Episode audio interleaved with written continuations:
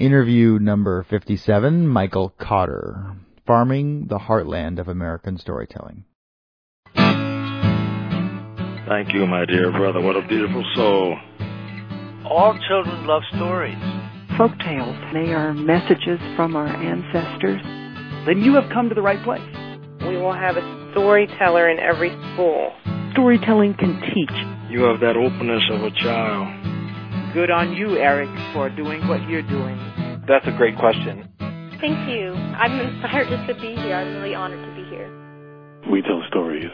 Know yourself. Follow your passion. And live with grace. Hey, welcome to the Art of Storytelling with Brother Wolf.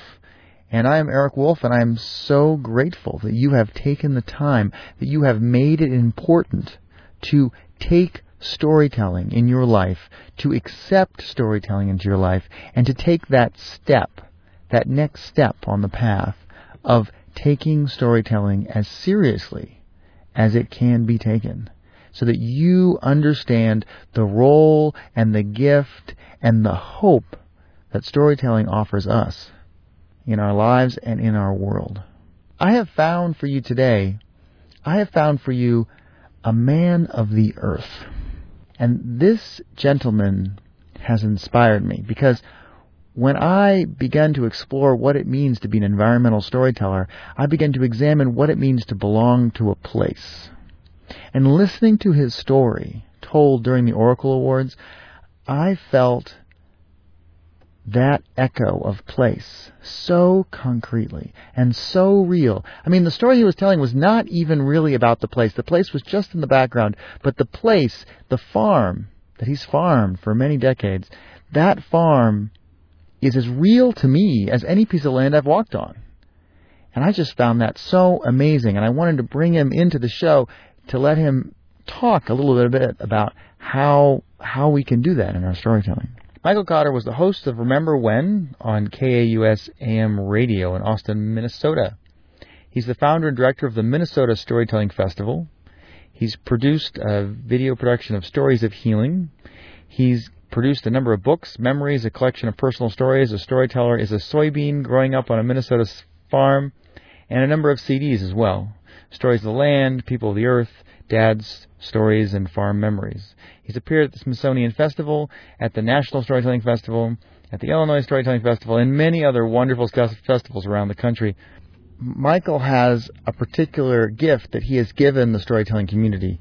He was one of those who came first, and he is considered by many storytellers an elder of the community. Um, thank you, Michael, for coming on my show.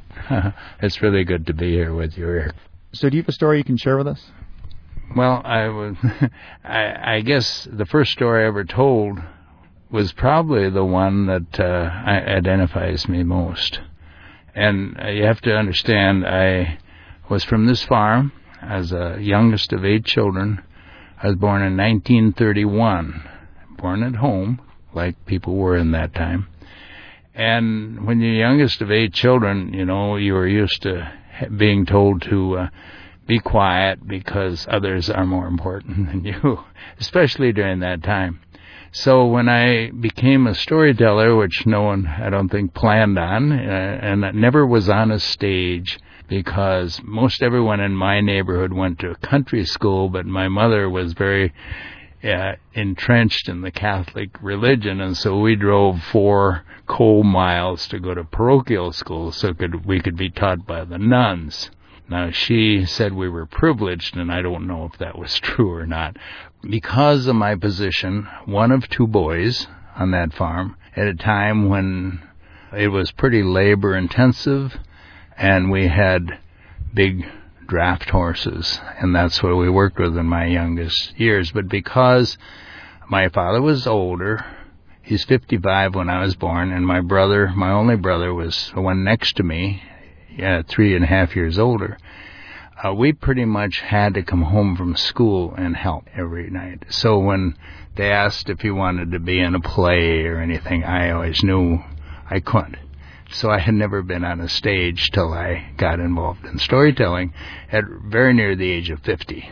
When I got my first opportunity in Minneapolis because in my town, Austin, a town of about 20,000 people, we've been there for generations.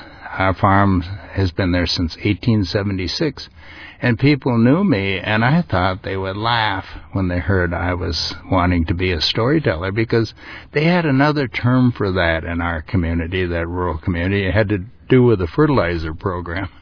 And I just didn't want to face that all the time, so I I went to Minneapolis to a theater to do my first story on a stage and I was scared to death because a big city and a kind of a unusual district of Minneapolis. And so when I got up on that stage, scared to death of being there and looked out on those people, I wanted to tell them who I was. And so I said, My name is Michael Cotter. I'm a third generation farmer from Austin, Minnesota, where that land is flat and that soil is black, and a lot of those farms have been in the same families for over a hundred years, and ours is one of those. But this started changing rapidly in what started in the depression actually the farms started getting larger but in the in the I believe in the 60s it really changed very rapidly the 1960s and I think it was the introduction of the 100 horsepower tractor. Prior to that we had 20 30 biggest tractor on our farm was 50 horse. And that doesn't seem like much now but in the 1960s they came with a 100 horse and that doesn't sound really big, but it was a lot of power, and they had to double the wheels on those tractors to utilize the power. That diesel engine could seem to crank out a lot of power, and they came with a 100 horse, and then pretty soon they came with a 200 horse, and the four wheel drives were there. The, and now in the city, I have to tell people a four wheel drive tractor has eight big tires that stand as tall as I am, and I'm about six foot tall. Pretty soon they came with the 300 horse, and there didn't seem to be any limit to the power. And it was a new era. Well, to use the power, we needed large fields. And on that flat black land that we farm, we dug drainage ditches. Now, a drainage ditch is a ditch maybe 10, 12, 14 feet deep, but the water only runs in the bottom two or three feet in the dry season. And uh, on that ditch bank, we have tile, drainage tile, and they run out they run out like spider webs into the low areas and the swamps get drained and the lowland gets drained and the fields get large. They get very large. And the story I want to tell you is coming along one of the edge of these drainage ditches on a spring day and a tractor, a four wheel drive tractor with those eight big tires turning fast and I was pulling a disc that was 30 some feet wide and going along and that black diesel smoke rolling from this tractor. And it was just a typical spring day, but I was running along the edge of one of these drainage ditches. And all of a sudden in front of me is a bird. And it's called a killdeer and they are usually found on the land. There always seems to be about the same number of them, and they're a land bird. And and when they run along the land, it looks like they're floating almost there. Now the killdeer has a special characteristic. It's in the way they protect their nest. Because, see, their eggs are placed in among these little stones that were brought up from deep in that earth, the little tiny stones, and they place their eggs in among them and the eggs look exactly like the stones. You can't see them. And the way this bird pretend, protects her nest is by pretending she does drama. And so I've seen this many times, and in, you have to imagine this big tractor rolling fast, and this bird in front of it, and she pretends she's crippled, and that's how she leads her enemies away from her nest. And she pretends she's crippled, and so her one wing is dragging, and she's trying to take this tractor and this big disc off to the side, and she's just staying clear of these uh, tires that are rolling fast, these big tires. And of course, there's nothing I can do because I know I can't see her eggs, and and so it's nothing to do but keep going. And I know that nest is not too far away. And pretty soon she's back in front of me again. Now she's really crippled. Both wings are broken. She's just tumbling along the ground, just staying clear of these big tires and trying desperately to pull me off to the side. And of course, I know, I know I can't see the nest. I know There's nothing to do but keep going. She's back a third time. I don't see her the third time. I hear a piercing screech. And the screech was so loud it came in above the sound of that diesel engine into my cab. And I look down in front of me, and it's like life. She's taken her stand. The pretending is over. She's taken her stand. She's standing right in front of my tractor, and the wheels are almost on her. He's screeching as loud as she can screech. And when I see her, I, I jam in the clutch before it hits her. And and when you're pulling a heavy machine and you stop, suddenly there's this loud bang, and I, with my hand, I pull the throttle and I pull the kill switch at the same time. That roaring that's been in my ears for hours is silent. It is so silent, it's overpowering, and for the first time, I hear the water running in the drainage ditch. I hear the birds along the ditch bank singing, and I look down at that bird right in front of my big tires, and she too is silent. Well, I don't know what to do. I don't know what to do. We're all sitting there silent. The door of the cab is open. I had young children at that time. I think I used my parenting voice because there was no one there to make fun of me or laugh at me. I I just said to that bird, I think it was in my parenting voice. You gotta show me where it is. You gotta show me that nest. She stood there, silently. And then it was like she understood. She moved over to the other side of my tractor, just clear of the wheels, spread her wings, and sat down. I saw the eggs. Well, I still didn't know what to do. She was right beside my tractor. I started the engine. It roared to life. I thought she'd fly. She didn't move. With a hydraulic lever, I brought that big disc up on its transport wheels, and then I had to, with the other hydraulic lever, I had to fold that 30 and a 30 foot disc, and it was cracking and crumbling, making loud noises right by that bird. But she sat there, and that disc folded up real slowly, and over the top of her I went. I set that disc back down again, folded back out and I opened the throttle, and that black diesel smoke rolled. And pretty soon my tires are moving fast. As quickly as I could, I looked back through that dust, and a long ways away now, there was that square patch of unworked soil with that bird, that lone bird sitting there, and I knew our time together was over. That's the end of my story. Wow, that's an amazing story. And so, one of the things you said before the interview, you said this particular story propelled the beginning of your storytelling career. Right. What I think was so amazing, and this was gave me a secret that I've known and never been able to really fully develop. What people liked about this story is that was a fairly common experience if you were on the land. And I started having people calling me and telling me their experience with this killdeer where they're in a driveway and they and the bird would come out and go through a ritual and they all knew the ritual. But somehow that what i what i discovered what i discovered that i didn't plan to discover see i in front of that group in the city i wanted to tell those people that didn't look like my neighbors at all i wanted to tell those people who i was but what i realized years later by the response from that story, I was telling me who I was. And it was just the beginning, uncovering those layers and layers and layers of forgotten memories that are our stories. And why I think it worked after all these years of thinking about it is that I invited people, and men particularly. I'm this man, and I'm this farmer, and all these things, and there's an image and I invited men, macho men, to tell me their story that was tender and they hadn't told anyone. And they would start by telling me a story they had. And this man, I remember him telling me, and he's this big burly farmer. I was at a farm and he told me this story.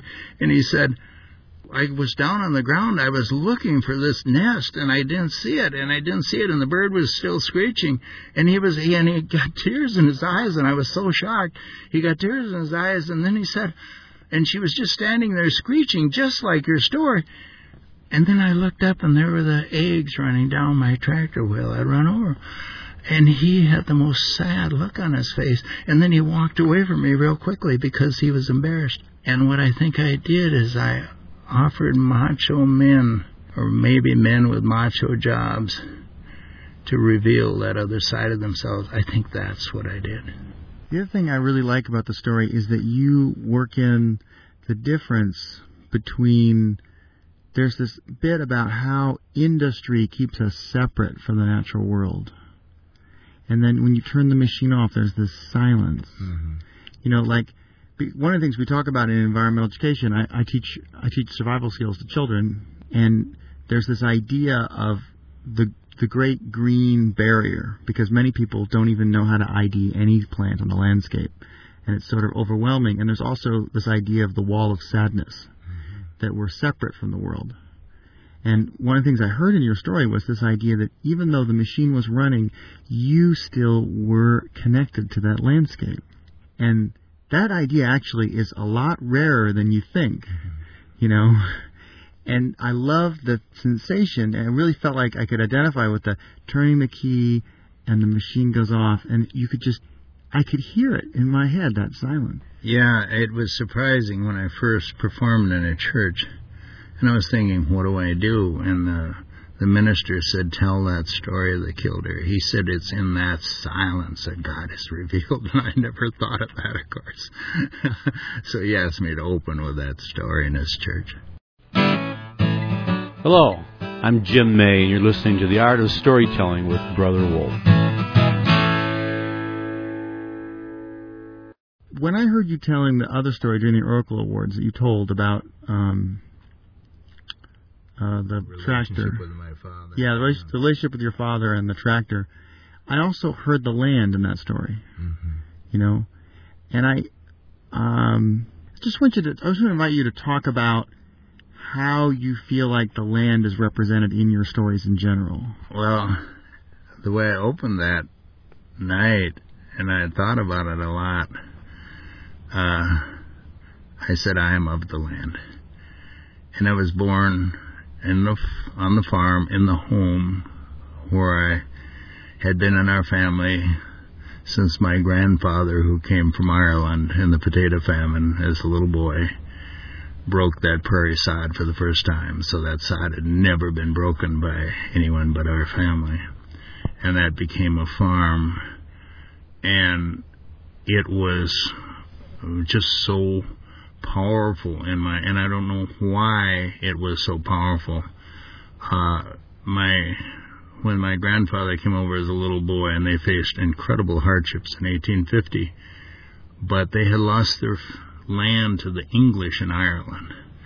And so they came with a special tenacity, I think, for land. And even though they ended up in, in the East Coast in sweatshops, they're, they they had that incredible drive to somehow get to land, and they ended up on a wagon train and arriving uh, in I don't know what time of the 1850s, uh, probably the end or maybe even the 1860s, and and he didn't feel he got his share of the land where they settled, and so as this young married person with just his second son being born, he moved to this prairie where there weren't roads to get a hold of some land and, and faced all sorts of hardships. So I think it was, I went to Ireland this past year for the first time and I saw a replica of the ship he traveled on and as this little boy, and I don't know how they ever made it, but uh, I kind of understood the fierceness with which they they clung to the land, and I think it was just part of my. And the interesting thing is, to me, is both of my sons. My daughters are biologic, but both of my sons are adopted, and I don't know that that will be passed on. I don't know that, even though my one son is running the farm now, I don't know if they have that tenacity that we were given way back. So, in living a long life in one place, you have had the opportunity to see how America has changed. I have. And uh, I can just reflect it through the change in our. Uh, like when I graduated from high school, partly because my father was much older. He was 55 when I was born, and he, and so by the time I was a teenager, he was he was getting up in years. And although he was a pioneer type of man, he always worked hard and had an opinion, and he was a force. I I just didn't think anyone can stand up to him. And here I was, this little skinny kid, but I was going to take over from him, and I didn't know that then. But we had 20 big horses. He loved big horses. See, when he was a young man, they didn't have big horses, but he. And when he got horses, he got a lot of them, and there were 20 of them, and they weighed generally up to 1700 or up to a ton. And when I started, when I graduated from high school, we still had those 20 horses.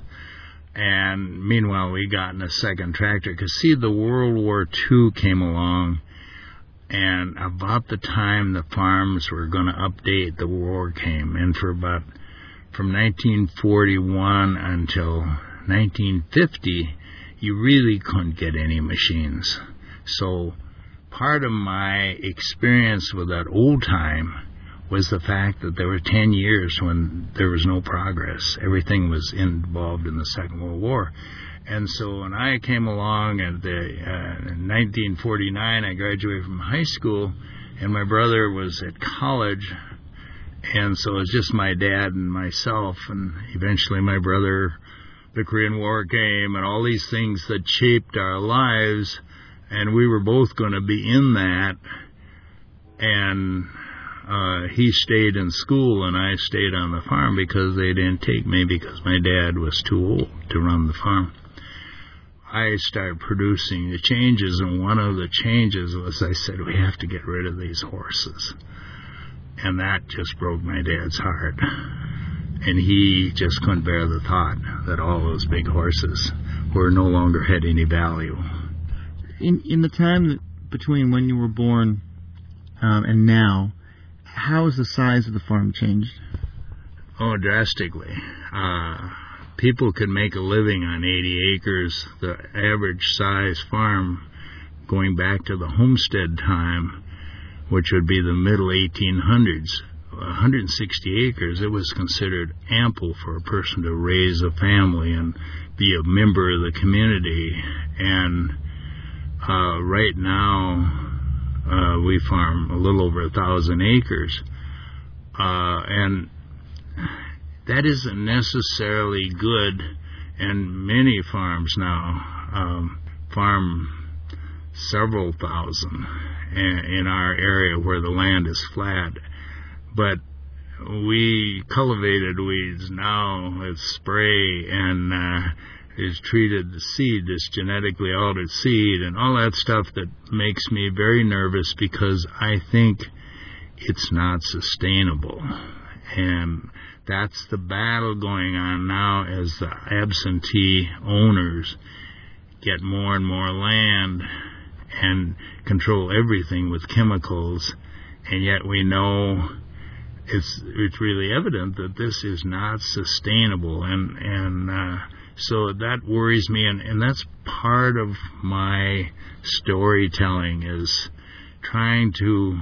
We have to advance, and we grow big crops, uh, higher yields than we did before, but uh, we do it at a price. And and I kind of like on our farm, there was probably when I was a little boy, it was probably part of eight other farms, and uh, and I went through a divorce right in the middle of uh, what they call the farm crisis of the 80s, and I lost some land both to my wife, my former wife, and our, our farm probably would have been much bigger now. I got hit right in there, and I uh, and, and it was very hard for me to hang on. Interesting. That's when I started coming forth as a storyteller. And I always said storytelling, and that's why I'm so passionate about it, both the land and the storytelling. I said storytelling saved my life because I think I would have become bitter with my losses. At the same time, I was being welcomed on the stage because I brought this thing from the horse era to the tractor era and the changes, and I was bringing in stories like my when I was a little boy. My earliest experience was on a summer day. We had a big yard. It never seemed to get mowed, but we had a big yard and uh, and a gravel road, and we were a mile from anyone in all directions. I hated that. Now I love it. We're a mile by anyone, but I hated it then because I didn't have any friends and and no one to play with, and so our life was kind of work. Except my brother, and he he was three and a half years older. I think he felt kind of put upon. But what I remember and what stuck in my memory was on a summer day around noon.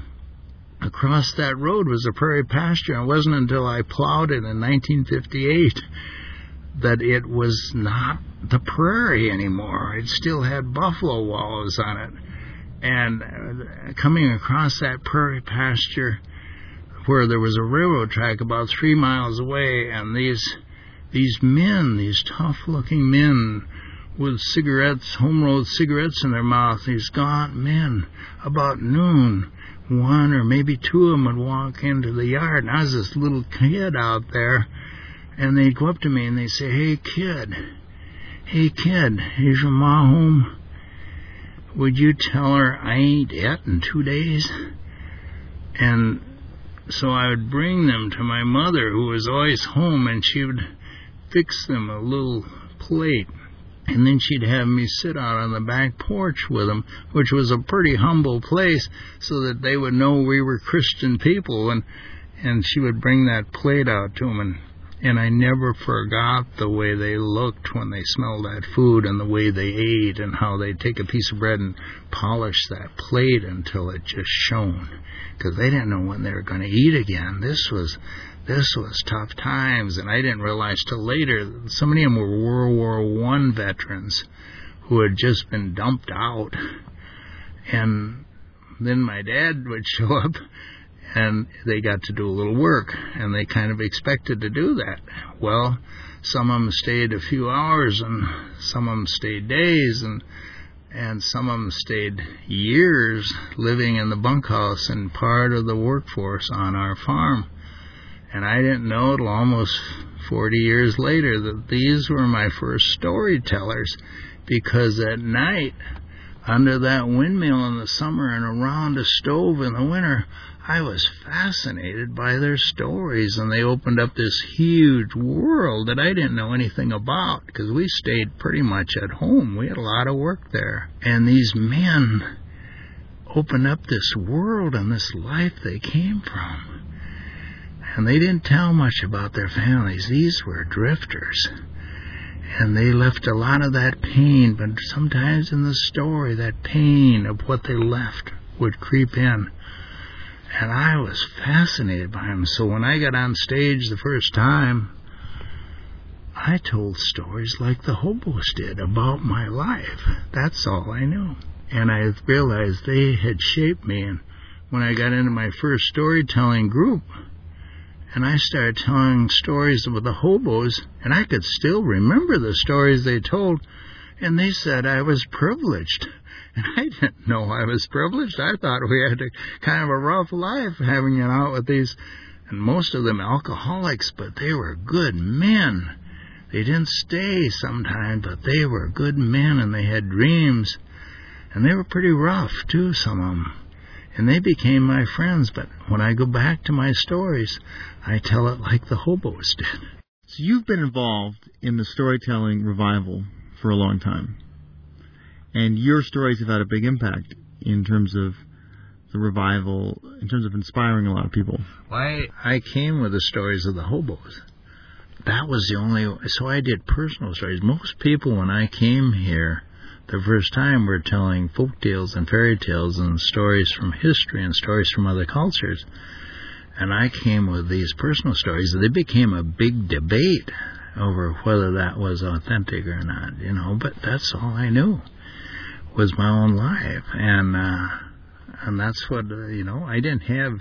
I'd never been on a stage before, and most of these people are trained in theater, you know, and so it was kind of funny. I mean, I I just so it was magic to me. Tell us about the debate. There were a lot of uh, people I would I would hear this debate about whether personal stories were relevant or whether and it's true they said uh, they become a place where you do therapy in front of people. The audience becomes your therapist and you dump your problems onto them. And so there was that big debate whether uh, people said they didn't want to hear personal stories and others were fascinated with personal stories. And it was like in the telling.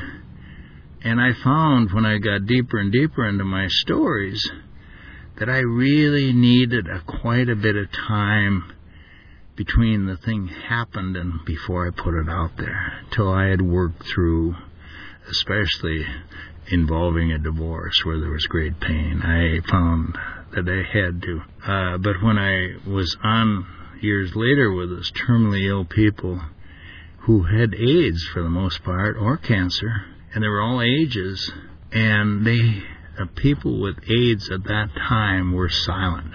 And somebody got a hold of a tape from here where I brought, where uh, a therapist from this place in New Jersey, where they had a group of these people, and the county was working with them, and he brought the tapes back, and when they played the tapes, the people started talking about their lives. And so they got the idea, and that was the first I heard of it. They finally called me and asked me if I had more tapes. That's all. They said they noticed that people started sharing after they heard my tapes, and they asked if there were any more, and there weren't.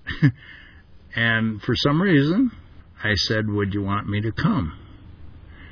Now, I really didn't know what I was going to do when I got there, but I said, and they said, oh, we'll have to think about this. And that was the beginning of going and doing a workshop with 22 terminally ill people with AIDS. And it was the most life changing experience I've ever had as they opened up and told their stories. And I came back from that. I know, I know it changed my life. There were tragic stories but there were stories of people who were dying who found out. I remember this one woman said, I will never see my daughter graduate from high school. I'll never see her at a prom. But she said, there's only one, and she looked like just the girl next door, you know, it looked perfect. She said, I found and she wouldn't tell her story in the group. The 21 of the 22 told stories on film because it was filmed by a New York filmmaker. And she passed. She went, and as soon as I went out, I was exhausted. I mean, we'd been through so much. And I was sat at this table. It was in a area near the Atlantic Ocean, a marsh, and it was just beautiful. And I sat down at the table, and this woman sat down beside me, and she said, "You want my story? I'm ready to tell you now." And she said, I'll never forget it. And her eyes would change color, and they looked like the Atlantic Ocean because they changed color as she talked. She said, I won't see my daughter graduate. I probably won't ever see her at a prom. I, I only have one thing I can cling to, and that's the truth. She said, I will not compromise the truth again, and told me how she would go to the dentist.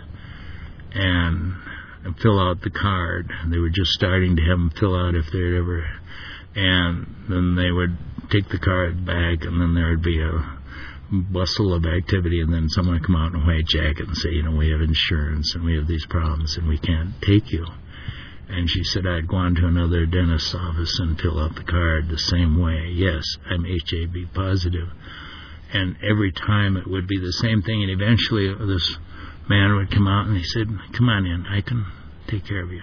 She said, I will not compromise the truth anymore. And I saw her as the most heroic person I'd ever seen in my life. They would keep in contact with me, and I couldn't handle the letters because I was so busy on that farm, but they were just asking me for stories because they were sick and they were wondering if I had a story to. And I became just this. I was in way over my head anything I'd planned to do, you know, and I became this person, and and I, it was exciting, but it was just more than I could handle. I'd unlocked their stories, and they gave me this power that I I didn't have really. I said I'm just the vehicle. I'm the vehicle, but I I somehow, without knowing, I created a safe place, and then their stories could come, and that's what I do. I think that's what I do. Somehow, in telling my stories, it creates a safe place, and I think it's because I didn't have any training, I didn't have anything, and it's like the killdeer. So many people have experienced that that they want to tell you their story, which immediately leads into a much bigger story. And I've had people stand in front of me and break down weeping men, and then they're so embarrassed because they didn't know that story was taking them to that memory of great pain. One of the things that's happened in the last 50 years is that the way that men relate to each other has changed, and the way that women relate to men has changed. I mean, feminism has come, mm-hmm. and it has blown through the doors and the gates. And there definitely is, you know, I look at my son, and they have this thing now where you, you know, I, if if you'd gone into a movie, like if you if I was watching a videotape as a teenager, and you'd walked into the room where I was sitting with all my friends, we would all be sitting separately. Mm-hmm. If I go into the room where my son and his friends, and and maybe one or two of them are dating, maybe not, but they're all sitting close together to me almost uncomfortably close together. It's like there's like there's been a shift in this generation, and there was definitely a shift in my generation towards a comfort with feelings. Okay, that um, look at the veterans coming back from the war. Uh, World War II was, uh, you know, the veterans all came home. They didn't talk. They didn't mention anything. They got a job. They got married. So often now, some of them are still living, and I'm involved with or was involved with some of them. We I had a radio show for many years, and I brought on three veterans from three wars. The one from the Second World War, uh, an elderly man, very comfortable seeming. He said, I was in combat for 35 days straight with no break. He said there was nothing to talk about. He said we had our family, we had our job. I had the same job. There was nothing to talk about. That was, we put it behind us. Well, they buried it. And then the, uh, the uh, they had a, a Vietnam veteran and then a one from Iraq.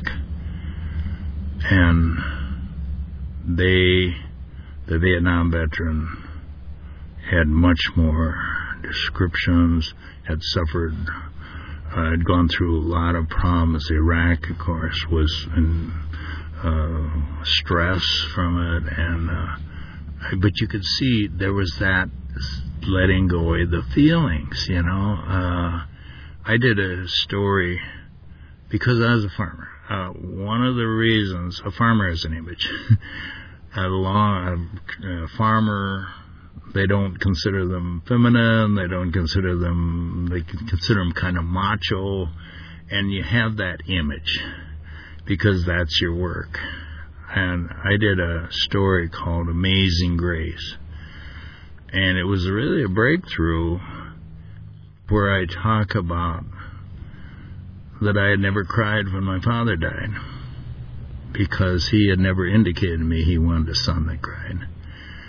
And I remember feeling this aching in my throat for days and days from those unshed tears. And so I knew I had done something right. And I tell this story of this little uh, niece of mine who was, uh, they would call Down syndrome now, mongoloid, they called it then.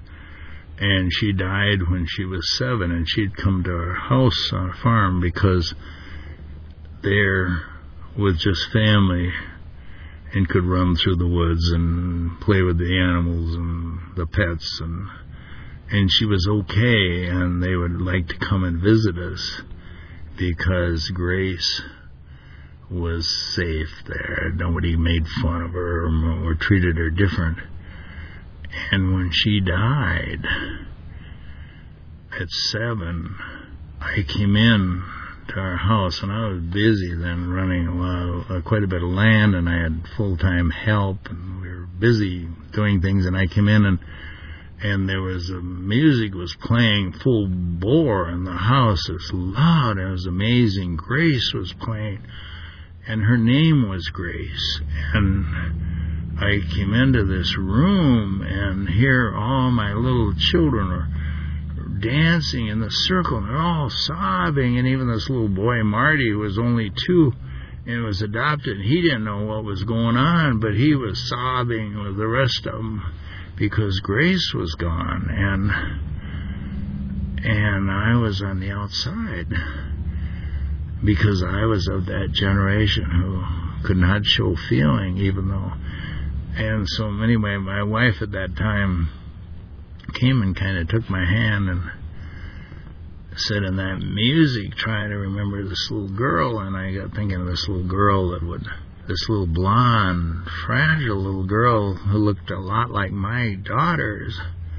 And she I would see her sitting in the wind the wind through the trees because we were living in woods. And she'd be sitting there and she'd be watching a bird and then she'd be sitting there long after the bird was gone. And and she lived in her own world. And and I had seen her run with the other kids, but she it was in her own world, and I saw her again as the song played, "Amazing Grace," and I and that developed into what I called the story of grace, how I learned to cry at in my 30s, I learned to give up that thing that I had been taught from the beginning because I'd never seen my dad cry until that one story I told the other night where he he got off that tractor knowing he'd never drive a tractor again and he cried and I was so shocked and uh, and uh, different men have told me that they like that story, and I don't know what they get from it, but they've told me they like that story of Amazing Grace. So, do you feel like stories like that, like stories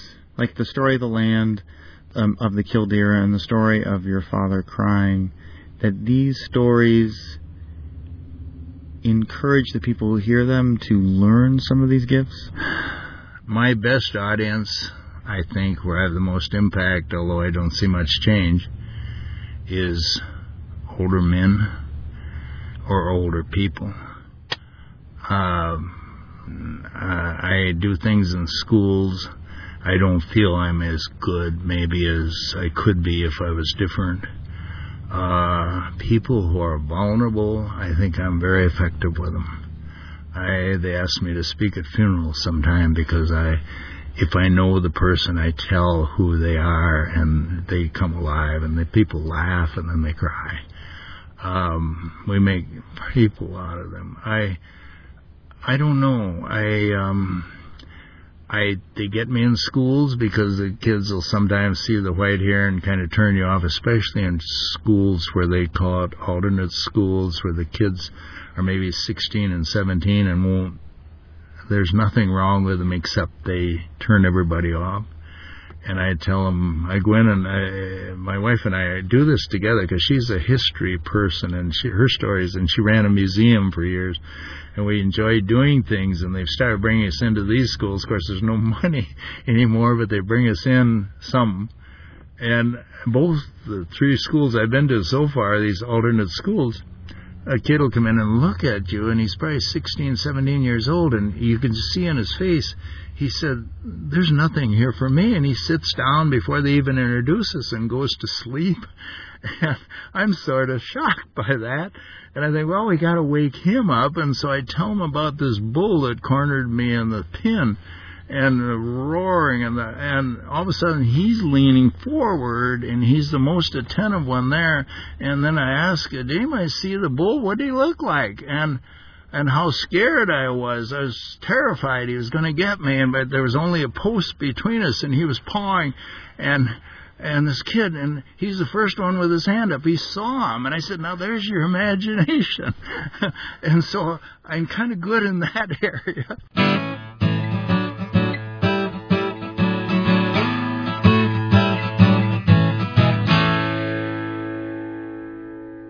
Hi, I'm Ann Glover, and you're listening to The Art of Storytelling with Brother Wolf. Okay, now do I go? Okay, Monkey, yeah, go ahead, your turn. Okay, hi. Um, no, wait a second. Um, wait, can we start over? Because I forgot if I. No, Monkey, just say hi. This is Monkey. Hi, but Anne, what? They don't know me. No, but th- that's why you're introducing yourself. Hi, this is Monkey. No, I'm Monkey. I know, I'm just telling you what to say. Hi, I'm Monkey. And this is you're listening to. And you're. But what if they're not listening anymore? They're listening, Monkey. Just talk to them. Um, okay, you're listening to the art of storytelling, but Ann, Ann. What, Monkey? You say with Brother Wolf. Come on. Oh, yeah, um, but why is he called Brother Wolf? It's his name. His, well, his name's Eric, but he's calling himself Brother Wolf. Why don't we just say with Eric Wolf? Well, you can say that, Monkey. Okay, hi, this is Monkey, and you're listening to Eric. No, but then they'll think I'm Eric. No, they won't, Monkey. They really won't. Okay, hi, this is Monkey. Um, and. You gotta wrap it up, Monk. Wrap what up? End. We're running out of time. Okay, hi, this is Monkey, and, um, um, you're listening to The Art of Storytelling with Brother Wolf. Wolf. Wolf. Eric. Is that it? That's it, Monkey. Well done.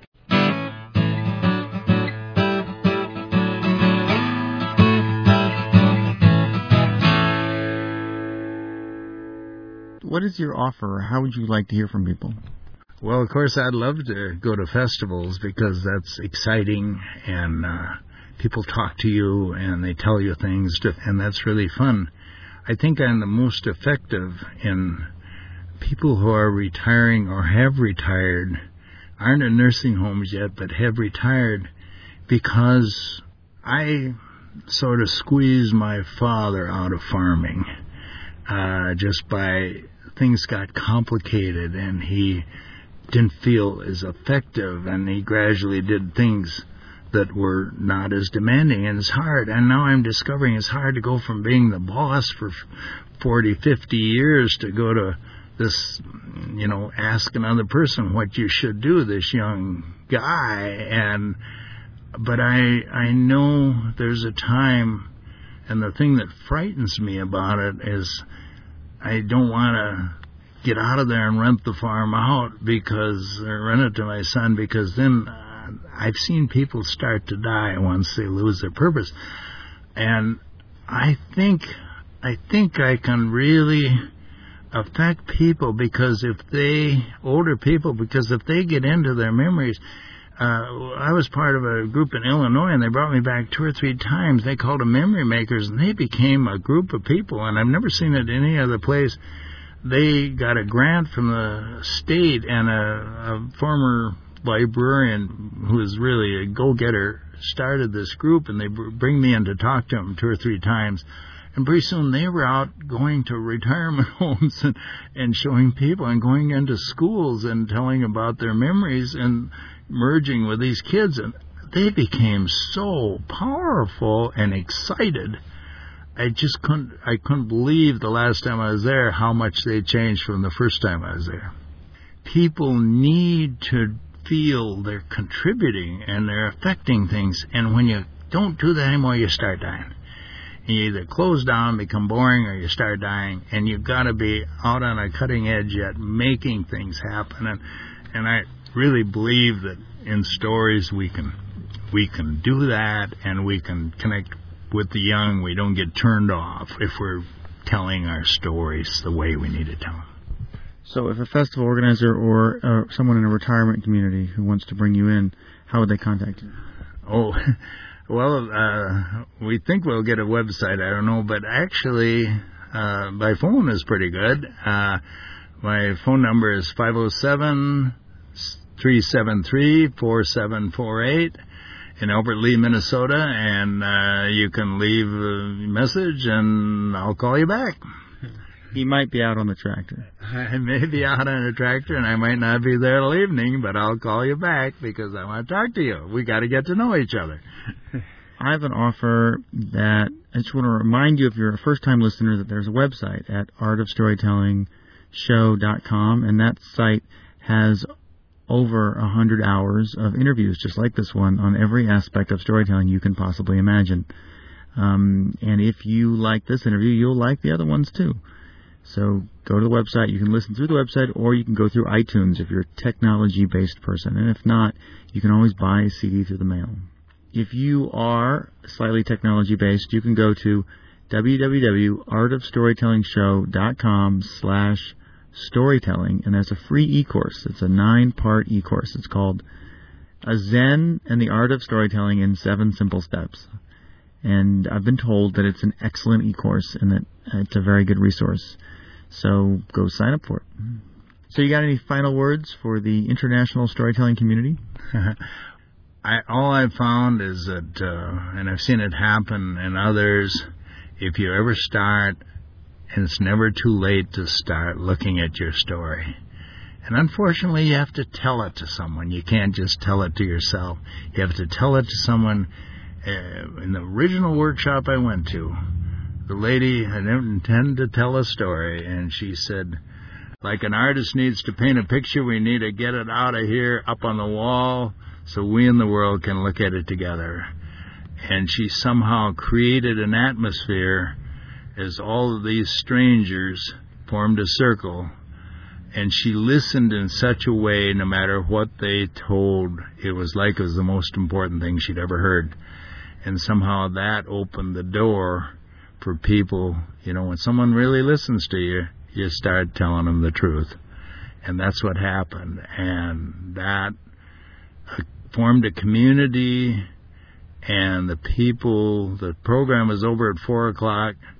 I left St. Paul at 10 o'clock that night because we had all gone out and eaten together, and we became so close that I drove home that night to my home, two hour drive, wondering what the heck had happened to me that I felt closer to these people than I did to the people I I worked with um, at the time, and uh, I realized that's what the personal story does when you start sharing. You the barriers drop, and you and some of them are still my friends from that original workshop. So to me, that's the secret that's kept me excited all these years.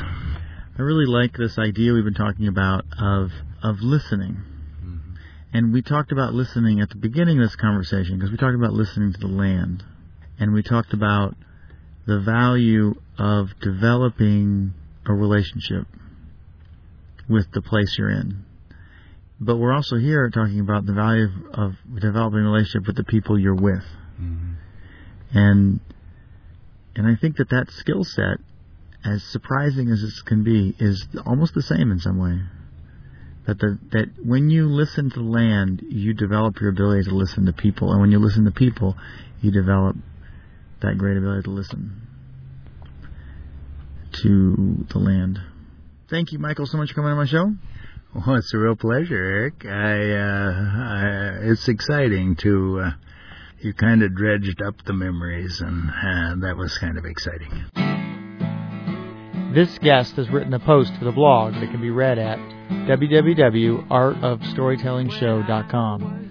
This post includes a bio and a link to the guest's website, plus other additional information about our discussion. If you want to respond to this show, you can find this post and share your thoughts through the comment system in the blog comment box.